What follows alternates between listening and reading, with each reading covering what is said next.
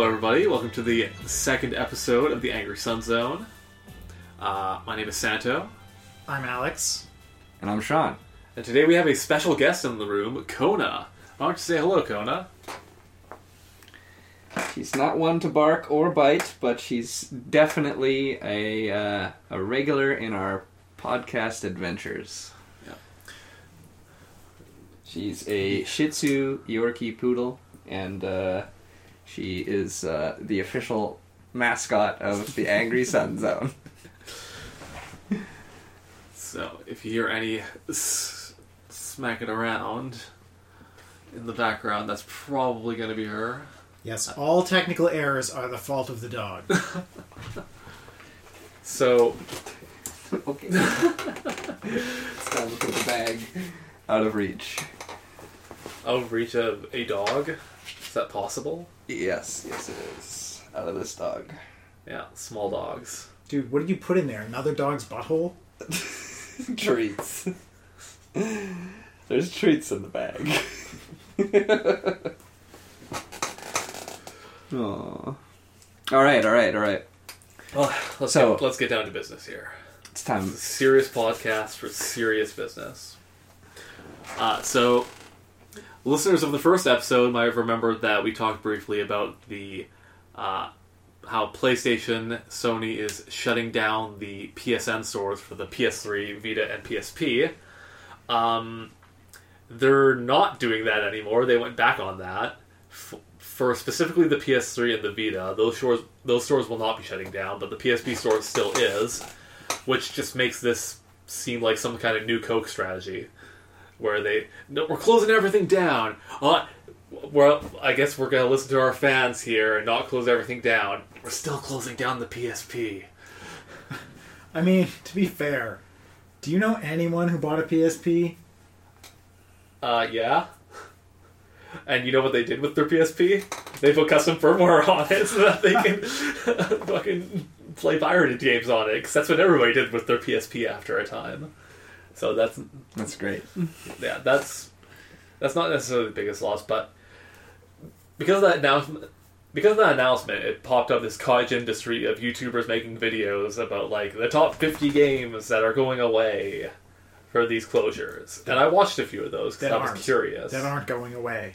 Well, they're not going away anymore, but uh, at the time, like it was like, oh shit. And so something I hadn't really considered is that the main thing that was that would have actually gone away are all of the like PS1 and PS2 classics that they brought to those platforms because they brought like a lot of PS1 and PS2 like JRPGs and shit to the to those stores and they were really cheap.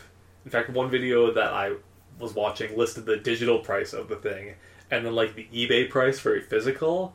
And a lot of those games are going for like 100, 200 bucks. Just these random ass PS1 RPGs. So I'm kicking myself for no longer knowing where my copy of Suikoden is. Fair, But fair. yeah, it was it was interesting to see because that kind of like it was kind of like a preservationist aspect to this whole thing. Yeah, it's really like- it's really important to be able to uh, figure out the difference between the antiquers and the hoarders. Yeah, and like a lot of these older games are gonna become pretty much unplayable except through emulation. so having having this like last bastion of ways to maybe somehow get some portion of money to the people that made these games. Well, it's not just It's that, but it's but like like you're saying, it's even just that the very act of playing them at all. Um, it's interesting to think that it will become challenging to appreciate these these sorts of works in the future.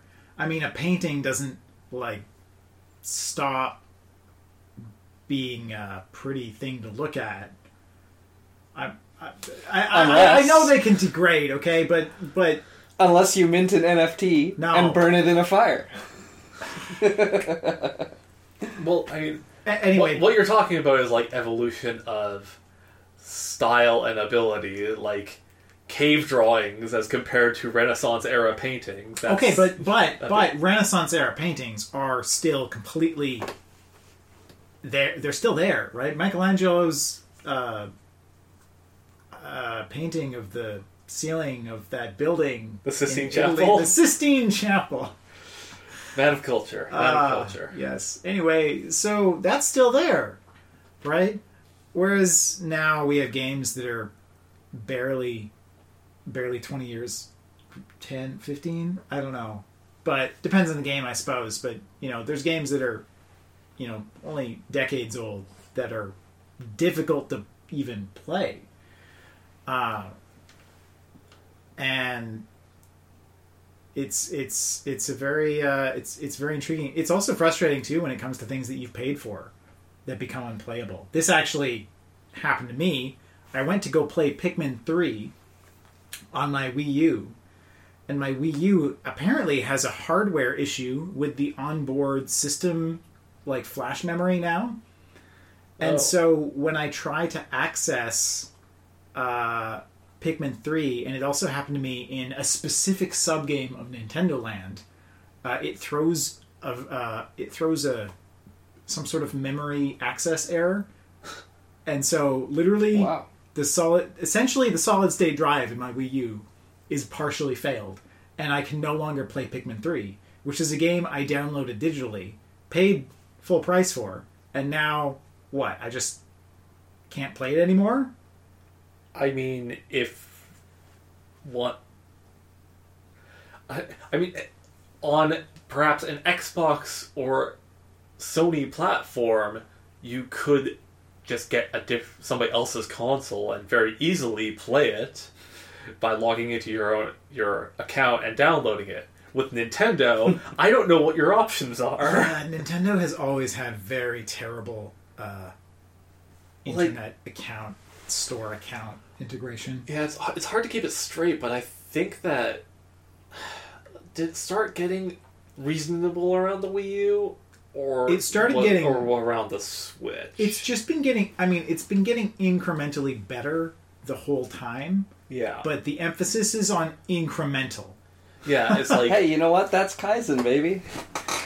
like is like is that a thing where if I gave you my Wii U, could you log into your Nintendo account on that Wii U? I I don't know. I've never tried it. I think maybe. Yes. Uh, because there is, yeah, basically it has profiles which are associated to different Mii's on the on the console. Yeah. And then you associate a Nintendo Shop account to that profile. Okay. And I think I could associate my Nintendo Shop account to a Mii profile on your console for hypothetically. For some amount of time, For you might some need to amount- transfer it. Yeah. Like, like the P- the PS3, you had to do that, where you had to like transfer your home PS3 to somebody else's to do that shit. I, I, I remember.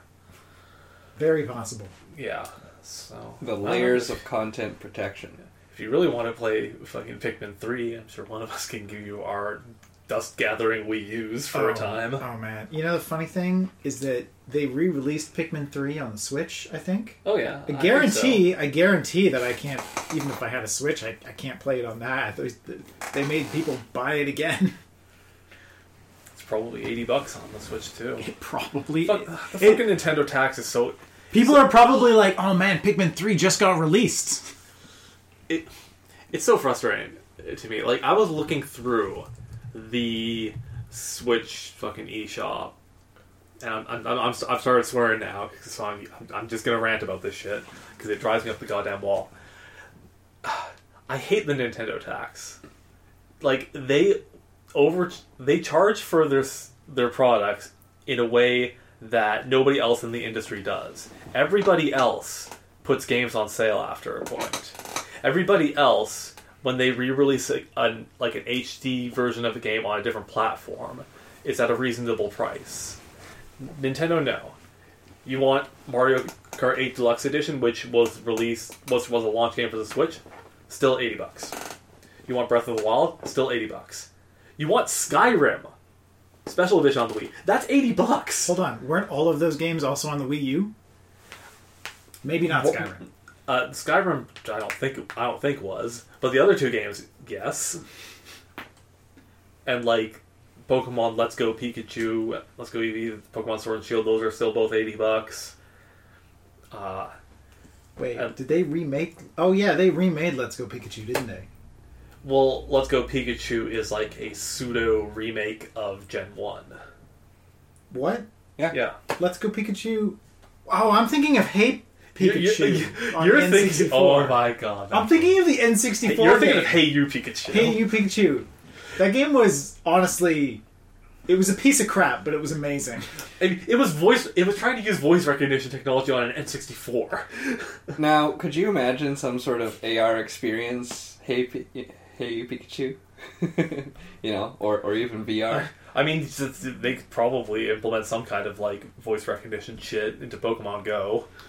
Yeah, dude, you Yeah. just you just put on your goggles and then Kona turns into a Pikachu. Yeah. The yeah. future. Uh, Well, I, and you know No, that uh, no, that, Kona turns into a Houndoom. yeah. Oh, yeah. Oh man. Oh yeah. Love it. Yeah, dude, those microchips they put on the vet. You know, they're not so they're not they're not to help you find your lost dog. They're to turn your dog into an AR Pokemon. Oh yeah. It's the future. It's where all that money's going from the N- Nintendo tax. Yeah.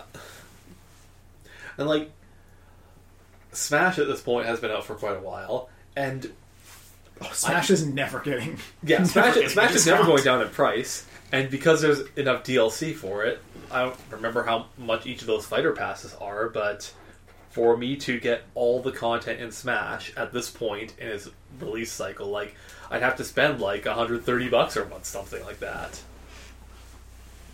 Like if I could get all of that content for sixty dollars, I would pay. I would pay. Currently, I will never pay. So they're losing out on sales as far as I'm concerned. You know what? I almost think it could be a different, uh, maybe even I'm going to say corporate culture, or but it ties directly to to culture culture because like, um, I have a feeling that the concept of discounts in Japan for for items that are considered like trade craft for example, things like a samurai sword. You know, if you're getting a samurai sword built, you'd never see it go. You'd never see it go for discount. Um, you know, same with. I mean, there was a time when haggling was a thing. So Mm. per- perhaps, but I can't haggle with an on digital storefront. What I if wish you, I could. What if you could though?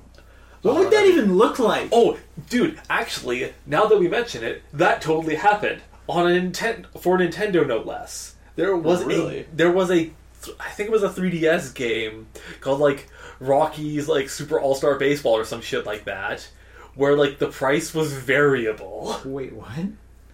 Fuck.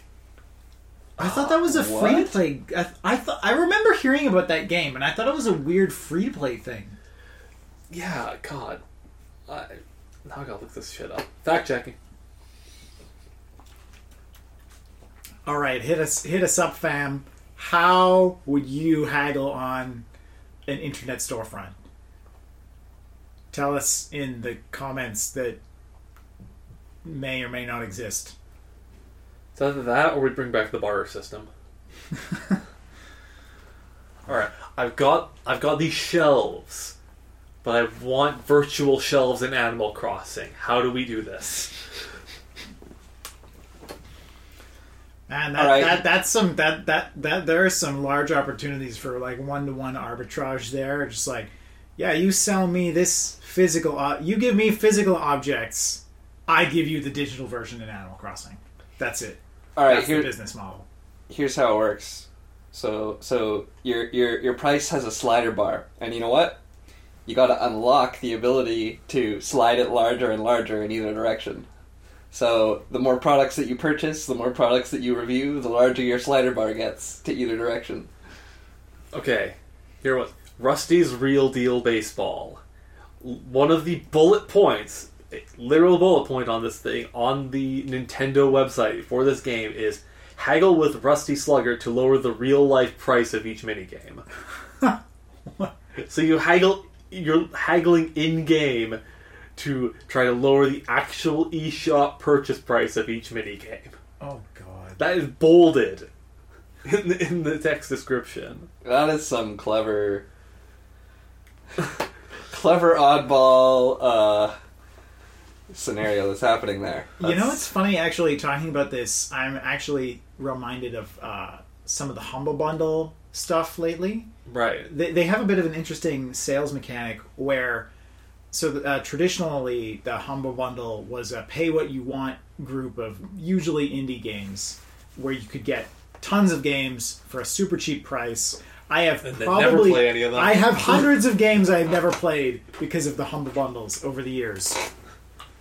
And uh, but some of the more recent ones have an interesting mechanic where you uh, you have to pay a certain threshold Yeah. to unlock more games in the Humble Bundle pack, and it's kind of interesting because it's sort of like haggling in a way, I suppose, with a storefront, kind of.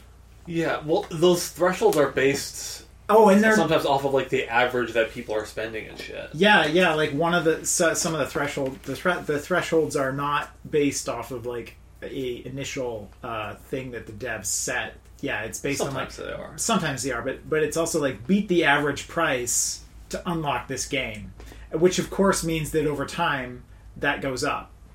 Yeah, a little bit at a time. Yeah, every time someone purchases the bundle, then the average price. Uh, every time someone purchases the bundle to unlock that game, the average is going to go up. Yes, by one cent divided by the amount of people that have already bought the bundle. Yeah, but hey, you know that's that adds up, right? I can't imagine that that would add up to anything substantial. If there's a if there's a notable game in the bundle that you have to beat One penny. to unlock, One penny per. like no, that's not that's not gonna. I would I would be shocked if that increased at all. I mean, I'd it has to interested see. increase. o- Otherwise, people would. The averages on some of them can be quite high. Like I was looking at one the other day, the average was like thirteen dollars. Yeah, so for that to be the case, then thirteen hundred people would have to buy that and s- for a penny more to raise the price by a penny. I think I got my math right on that. I mean, we're not talking about any particular bundle here, so who fucking know? Who knows what the math is? That is some interesting thoughts. How we've evolved, where where you can actually have, you know, in a marketplace, you can have a dynamic, uh, you know, living system where the participants in that market are, you know, in real time affecting each other. It's not like you know this where you, where you go to the grocery store and you know you your the price of the papaya magically flashes you know up or down depending on how many other people are currently buying papayas in other stores kind of thing so I mean, they they do kind of do that, but it's not instantaneous. It's like imagine why fucking it's why why cauliflower spikes to like fifteen dollars a head sometimes. That happened once. like once. I've I've seen some But some better. hardware parts in the in the in the hardware store that Oh jumped, yeah, yeah. uh, from seventeen dollars to two hundred and fifty seven dollars Mhm. oh yeah, lumber lumber went crazy. Uh, some electrical stuff went crazy too. Copper wire is uh, going for about double uh, what it was last year or more, depending on the type. Crazy. Yeah. And of course, with uh, video games, depending on whether you're a console or a PC player, you might be having troubles trying to find a video card or a PS5. Yep. S- Supply chain all the way down. Yeah. It's shipping crates all the way down, and hopefully your PS5 is not sitting on a giant cargo ship in the middle of the Suez Canal. No, I'm just stockpiling in the shipping crate in my backyard. Maybe it's time to sell that shipping crate, earn some fat stacks of cash. No, I'm gonna be in an apartment soon, so that's not much bigger than a shipping crate. So Funny how funny upgrade how our, upgrade your apartment now by installing a shipping crate. yeah, I'm sure. I'm sure I'm sure there's some way for me to turn my balcony into a shipping crate. There must. I'm only on the third floor. That can't be that hard. Fair enough. Yeah. Yeah. Just a freestanding fucking shipping crate instead of a balcony. Whatever. As long as the as long as the center of gravity is like on the balcony, it's okay, right? No, I'm not talking about on the balcony. I'm talking about is the balcony. What balcony? How is balcony? Where is balcony? Balcony, balcony. Balcony sounds like a French town. Balcony is rapidly becoming a word that I can't hear anymore. How so? Well, sometimes you ever have that sometimes where there's a conversation where somebody's just saying one word so many times that by the end of the conversation it sounds different than when you started the conversation. Well, you start questioning whether that group of sounds actually means anything at all. Yeah, like balcony.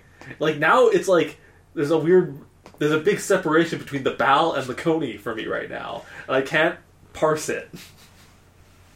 Yeah, it could like it could it could be a mobster. You know, like oh man, I, I saw Balcone in the, uh, in the restaurant last week. he fucking gave me the he gave me an icy cold stare. I tell you what. Yeah, concrete boots for talking. Steel rails for walking. So, Sean, you were showing us a bit earlier. Um, you play a lot of Noita recently, and you were, you were showing us that it has like streamer features and shit. Yeah, it does have streamer features. So uh, Noita has the uh, uh, ability to be modded, and there's tons of mods on the workshop. Um, and so Noita, the concept is it's a side-scrolling game. Let's let's back up and talk about this game a little bit before I dive into that. Because you were streaming it until five thirty a.m. last Yes. night, so Burning the Midnight Oil. So, um, Noita is a game um, a little bit along the lines of Terraria. Uh, it's side scrolling, like a Super Mario, you know, some of the old school games. Um, and it's got pixel art. And one of the uh, amazing things about this game is that these pixels um, are in their own fully rendered universe. They have their own physics.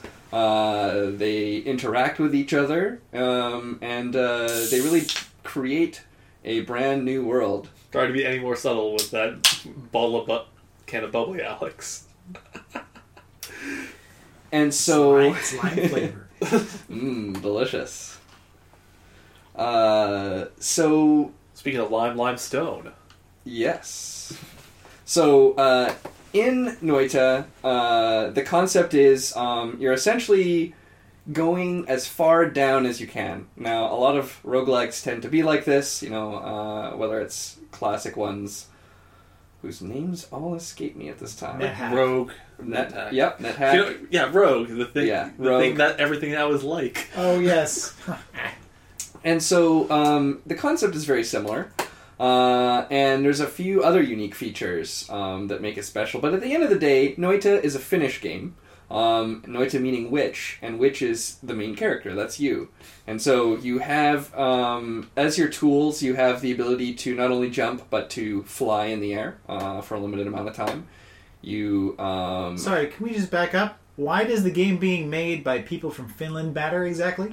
because all the enemy names are in Finnish, and when you read them, you will look at it and scry into it and go, "What does it mean? I have no idea." There's uh, there's no description or anything like that in this game of you know any any flavor text uh, or lore that is directly available or translatable because you actually pick up tablets in the game occasionally that talk about some of these things and uh, slowly let you uncover it and there's no menu option for it. You literally just have to find it and read it and stare at it. Is it an early access game or is it a finished finish game? Uh, it is a finished finished game. Uh, c- can you finish this finished finish game? Uh, it is very difficult to finish. I've uh, been to uh, online on some of the communities out there for Noita, and there's some people who have played the game 400 times and won it only 10. And so, um, as it turns out, there's also um, even after you beat it, there's New Game Plus, and in New Game Plus, not only does the game get harder, but you also unlock some things that are not available in regular game. And so uh, it's quite deep. Um, it's very fun. Now, one of the things that you'll find is uh, that uh, when you're playing it, not only are the enemies uh, quite deadly, um, even from the lowliest little spider. Uh, and by the way, uh, for those arachnophobes, this game is creepy. The spiders are creepy. Uh, you'll uh, be zipping through the dungeons at high speeds away from these spiders. They uh, they're great.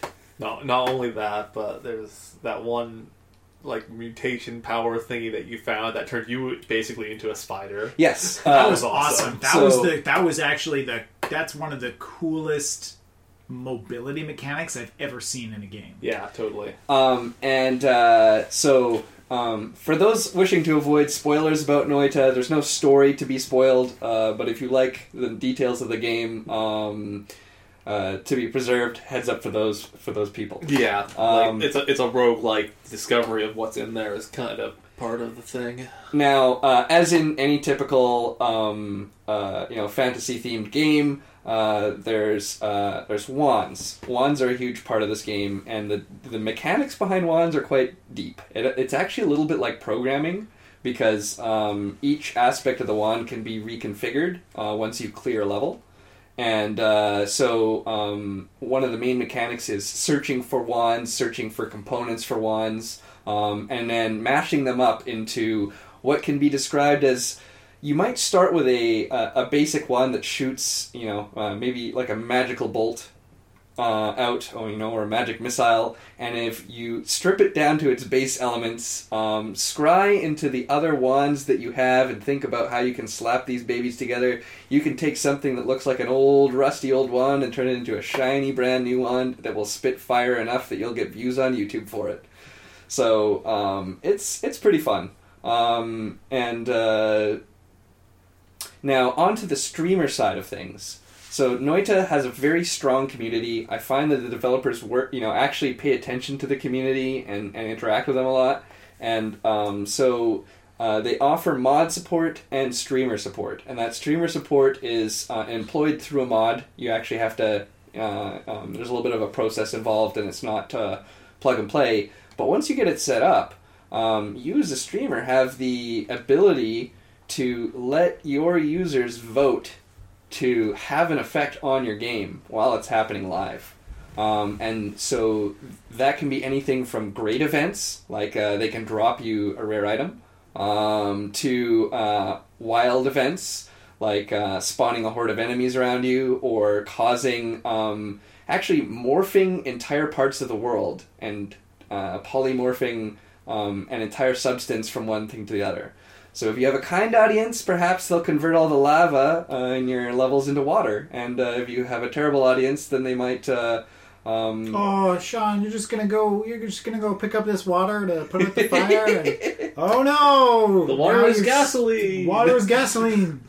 Yeah, and what's Now the water's beer, and you're drunk.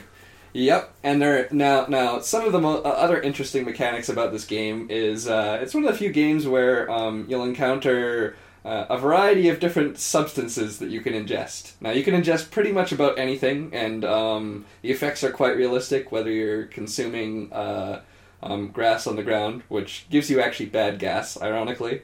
Um, That checks out. Actually, that's what eating grass would do. Yeah, and uh, a, a lot of the uh, interactions are, are, are quite realistic in there. Um, so what's cool? Uh, another cool mechanic is um, alchemy. So you can pick up potions and various stones um, and and other artifacts. But um, but and usually you'll find this out by accident. But at some point when you're wandering through, you'll discover that one potion, uh, when you mix it with another potion, um, and sometimes you actually have to stand in it and swirl it around in order for this to happen. Um, it will create a new substance out of that. Um, I just really like that that that visual. You know, like your character is just taking bottles, dumping them on the ground, walking around, stomping in it, and then bam! yeah. Now it's the new potion.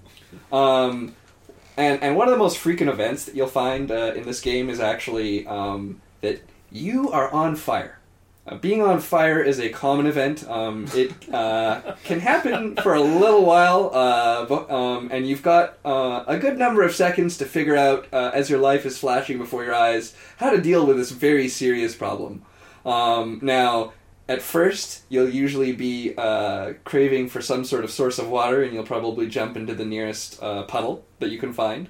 Um, you'll discover that puddles aren't just water. Um, Puddles if just gasoline.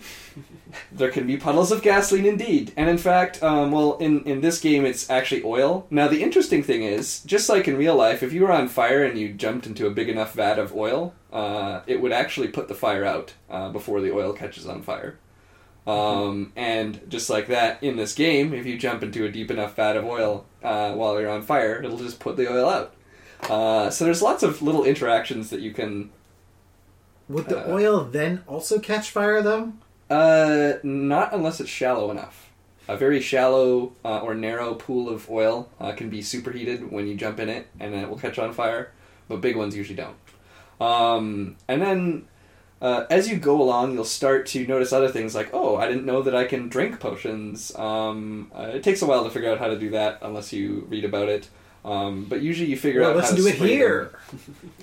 Uh, so in order in order to drink a potion, you would right click it. Now some potions have different effects depending whether you're soaked in the liquid or you've drank in it. Uh, for example, whiskey. Whiskey, if you're soaked in it and your robes are awash in whiskey, you're likely to just catch on fire even easier.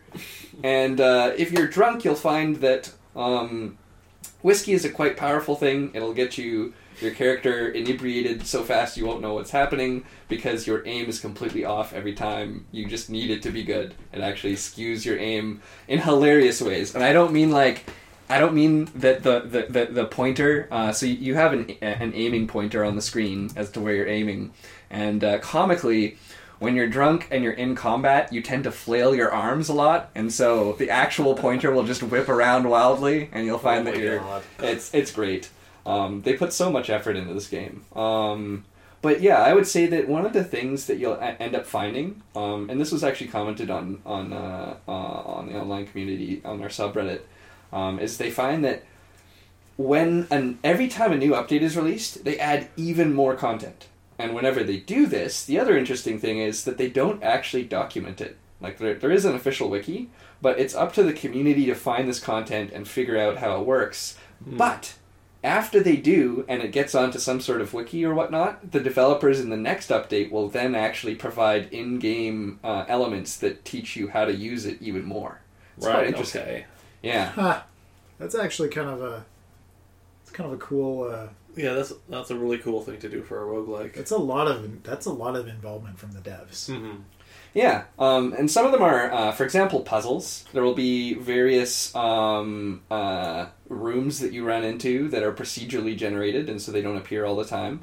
Um, and they might have an environmental puzzle, and then all of a sudden it turns almost into you know uh, you know games like I'm trying to think of environmental puzzle games. Um, I don't play many of them, so I don't have many on tap, but if I were to say uh, some sometimes it's it's actually like navigating through a space a little bit like Prince of Persia. Other times it's like um, uh, Metroid Prime where you just need to find the right kind of item in order to move on to the next area.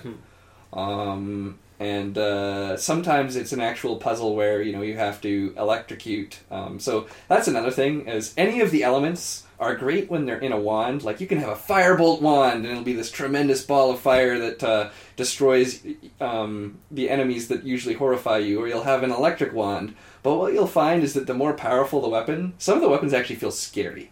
And this is not too often that you find this in a video game where you're holding a weapon and it's powerful. And you know, most of the time in a game, say like Halo, you know, when you pick up the rocket launcher or the sniper rifle, you feel great.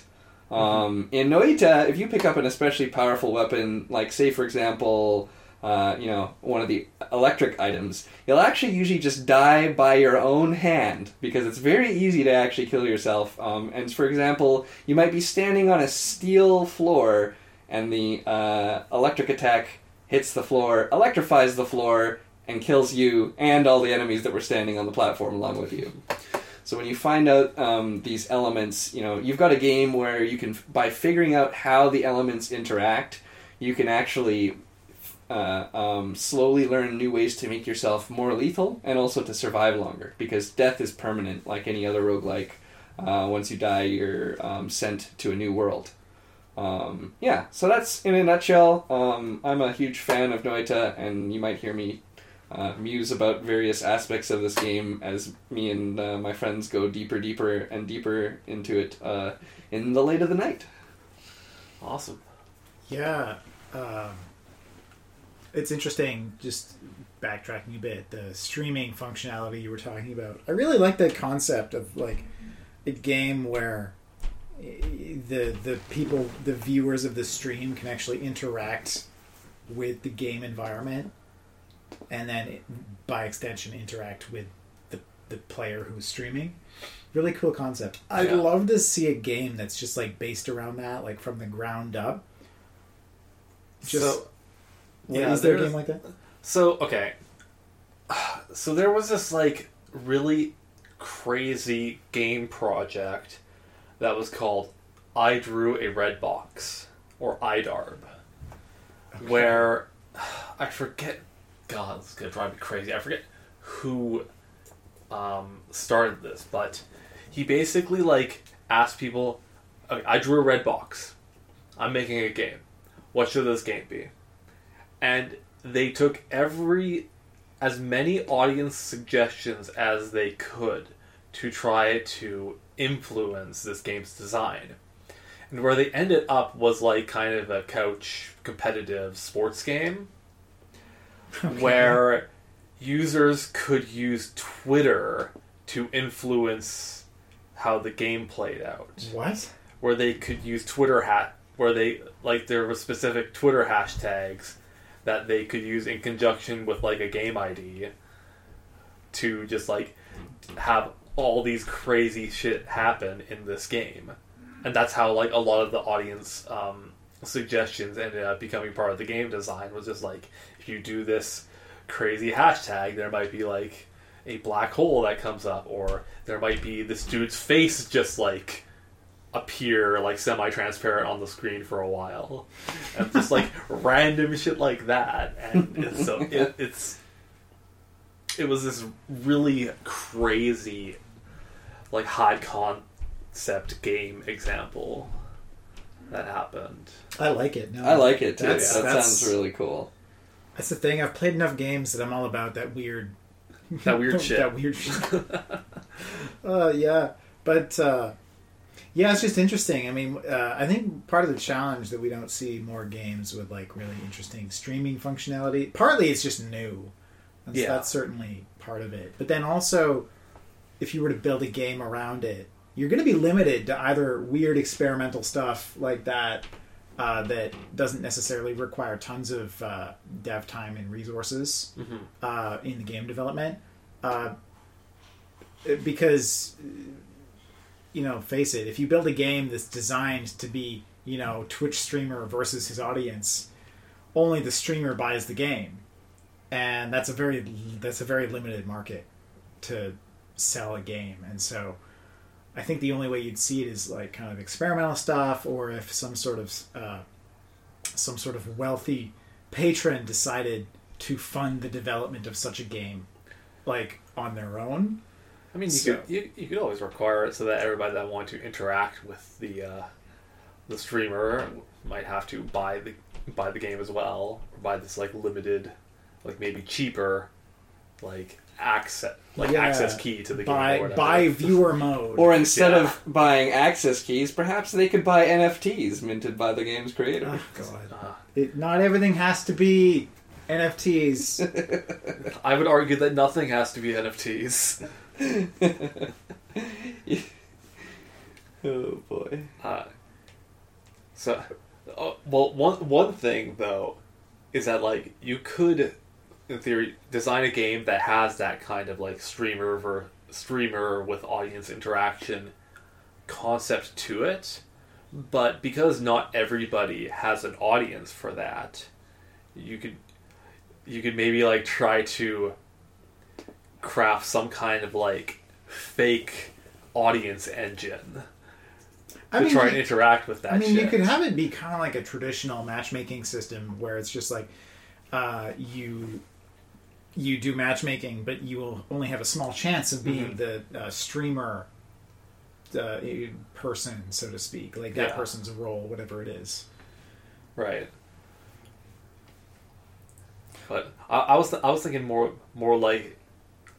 Well, what I'm suggesting is basically like taking the like AI director concept that's in a lot a lot of games and just like surfacing that to the player. Ah, I see. Yeah, Just yeah, like- sort of like just you know, like- play against the AI horde if you don't have your own horde of fans. Or like a lot of those online, um, you know the the the IO series of games, you know, where it'd be like itch.io Yeah. or uh, so a lot of those games. The premise involved um, you'd be playing some match, and there's uh, uh, the one that I uh, had played at one point was you played a hole in the ground. And you would need to suck up uh, objects that were large, uh, only, you know, small enough to fit inside your Yeah, hole, yeah. and then you keep growing and growing until uh, you're bigger.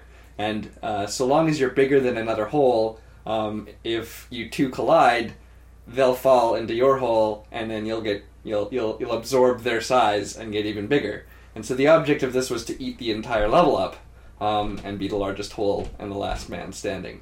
Um, now, what was interesting is that uh, I had a lot of fun on that game. Um, at times, you know, I would find uh, it challenging, and then I started noticing strange things about it. Well, that that I remember. Yeah, I know. I think I know where you're going with this. It was a Um, large controversy. Yeah, and so you'd see the same players uh, popping up over and over again. Um, you'd see players uh, doing certain maneuvers, um, and uh, they'd seem to do them a lot. And soon, uh, uh, that game faded into my memory until one day I read an article that, lo and behold, uh, the entire time I had actually been playing mostly with bots. Like, there's pretty much only offline mode um, in in almost all versions of the game that are floating out there on the internet. There's very few um, that have a uh, live matchmaking mode. Now you can still play with your friends. The craziest thing about the whole like IO game scandal thing to me is that apparently the originator, the actual original game, I can't remember what type of game it was, but the original game that it was based on was actually legit and had real online matchmaking, and then a bunch of co- and then it was a bunch of copycat games that moved in with the shitty, uh, uh, mostly only making you play against AI stuff Yeah. uh, and it to- and it completely crowded out like the original like inspiration Yeah, uh, and it's very sad I think Yeah. because it's it's a cool concept but yeah the agar.io.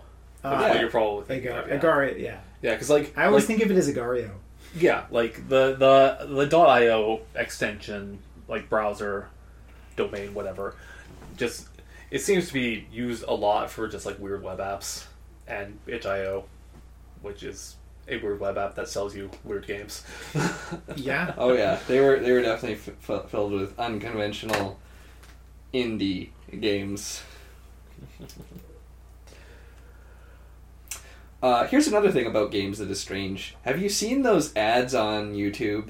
You know the ad where it'll be some sort Whoa, of whoa, whoa, game whoa. scenario. No, I don't. I have ad block, bro. the what YouTube has ads For those Are of you you sure? who don't have an ad-free YouTube experience, um, I haven't and- seen YouTube ads in a long time it'll usually be showing some sort of puzzle and, and, and the whole thing is you see a ridiculous puzzle usually it's some sort of um, screen where there's the objective is to get some treasure and there's a person and some sort of dangerous thing like lava or whatever. And there's a bunch of keys. And one by one these keys are pulled out um, and uh, uh, it always goes terribly wrong. Because in the ad they never do it right. And, and you look at it and you're like they're such an idiot. And of course that's um, the hook that they try and use to get you to play this game.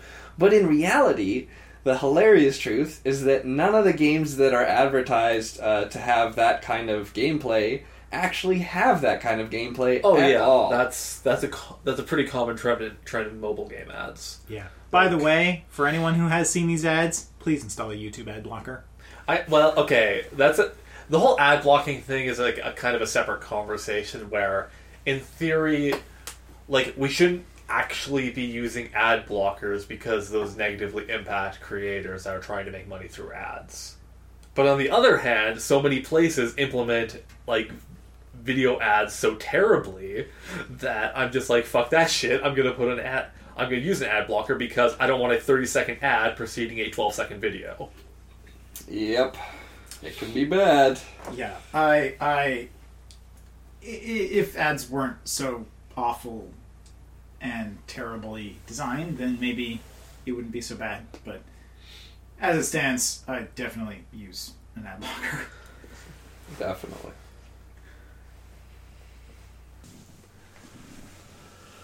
Fuck, what game? You know what game I think would probably be in my top, my top games that I, I don't think would be on either of yours.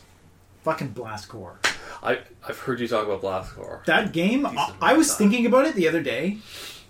There's no other game like it.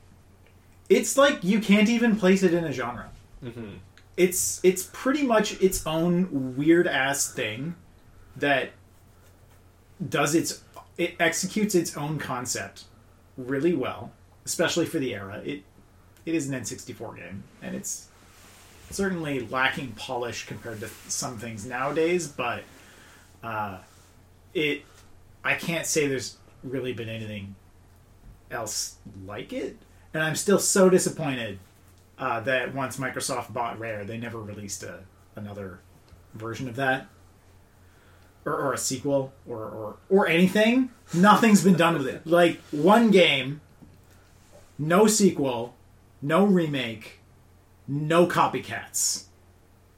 What the hell happened? Some days I think like, what, should I just like make a weird s- spiritual successor game to it because no one else will? I'm uh, just uh, recapping on, on what this game is and how it works, and it definitely looks pretty interesting. It's it's like okay, so yeah, I don't, well, I, I don't know how I don't know how far we want to go into it, into it now, but it's like in terms of its controls. When you're driving a vehicle, it's kind of like a racing game, unless you're driving a bulldozer. in which case, it's not really like a racing game. But then there's also giant mechs, which is not, which is like kind of mech controls and like jumping. So And then so what I'm hearing is that there is a market for a mech racing game. these uh, these lumbering walking tanks that are, look like they're gonna fall over any goddamn minute, but you gotta make that turn. Mech Warrior Mad Max Edition. Oh. Mech racer. Yeah. Well, the important thing is that the the main concept of the game is that it's it's really about dem- uh, demolition and demolishing buildings because there's a. It's basically what was that movie with the bus that can't go under forty miles? Speed? Speed. Yeah. Okay. So it's basically speed, but with a nuclear bomb, and th- there's there's a nuclear bomb truck, and if it stops, it explodes, and the nuke goes off, and so you need to blow up everything in the path so that it doesn't crash.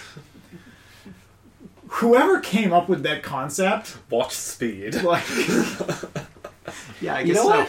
That They, sounds. they, they did. They probably went to a drive-in that was a double feature of Speed and Demolition Man, and they were just like, "Wait a second, wait a second. Imagine this game with like mod, you know, on a modern console with you know with modern graphics. with modern physics." Yeah, I mean, you could do some weird shit. Also, I think you could make you could probably integrate some like fully destructible terrain stuff that I always love. Any Yeah. game with fully destructible anything, I'm 100% on Get that board. shit on Frostbite. Sounds like you're. Sounds like Noita would be a great candidate for you. Oh man, it's got it's got the nukes. Yeah, It's got the physics. it's got. Uh, All it needs is a vehicle. minecarts can be vehicle- vehicles. There we go. We're gonna mod this in Anoida. And then one person would. Yeah, I'm sure there's a bunch of very complicated math and statistics we could do to this, but frankly, I have more important problems to use advanced mathematical and statistical techniques on. Name one. Uh, uh, the, the tissue modeling. Tissue. model. I got your tissue modeling right here. Give me one of Scotties Original No, I'll be, two-ply. I'll be a tissue model. One hundred That's gross, dude. tissues. When have you ever seen? That's okay. Actually, never mind. They totally do have fucking ads where people No, using but the the, only tissue ad that I remember is animated. Charmin Ultra less is more. like, No, that's toilet paper. and hey, I'm- I'm- those it's- are it- bears. Bears use that toilet paper. Bears get paid. humans. Bears get paid. Uh, What do the bears get paid in? picnic baskets. And Wow. honey. And honey and picnic baskets. The only one that tissue commercial I remember was animated. It looks like fucking DreamWorks did that shit, and it's just like, oh, this Kleenex has lotion, so it's like very gentle on the nose. And every time I've used Kleenex with lotion, it makes me want to die. I don't like them either. I would rather blow my nose raw than to use ones with lotion. Ugh. I would rather take a lotion bottle and squeeze it up my nose. and then blow it out into the tissue. No, just fill a neti pot full of lotion Oh my or lube. You just gotta get you just get those pathways running, man. Okay. Oh. Fill my your nose with lube so that the snot will come out more easily. I see no way this could go wrong. Hey, what, what's more likely to have brain-eating amoebas in it, lube or tap water? He's got a point. That's a great question. Actually, I don't. I don't know. I've heard of, I've heard of I think it. I've de- heard of that happening with tap water. I think it depends if the lotion is has just been opened, or if it's been sitting for a while open. You don't know how many amoebas there are, airborne amoebas that are getting into the lotion or, or something. That could happen. Yes, yes, I guess that could happen. You know, your lotion's just sitting there one day, la da da, I'm a lotion.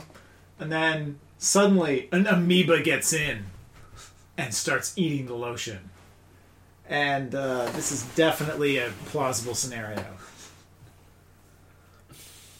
The look on your face tells me you're not buying it. No, I'm not. This is so funny. Listen, the bacteria eats the lotion, the amoeba eats the bacteria, and then the amoeba eats your brain when you put the lotion in your nose. Well, shouldn't the amoeba be full from eating the bacteria? It's fucking. It puts the lotion on the skin. It's the hose again. Hosing straight up into your sinus cavity. and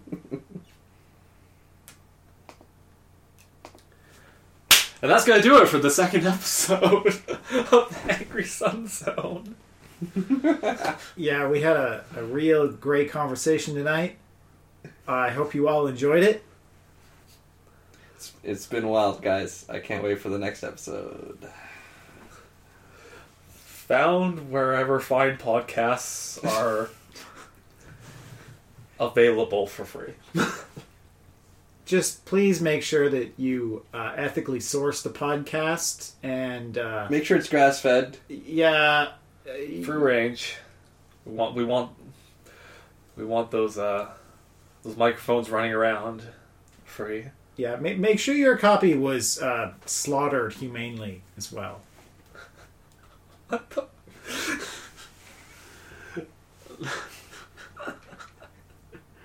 That's it. We're done. We are done indeed.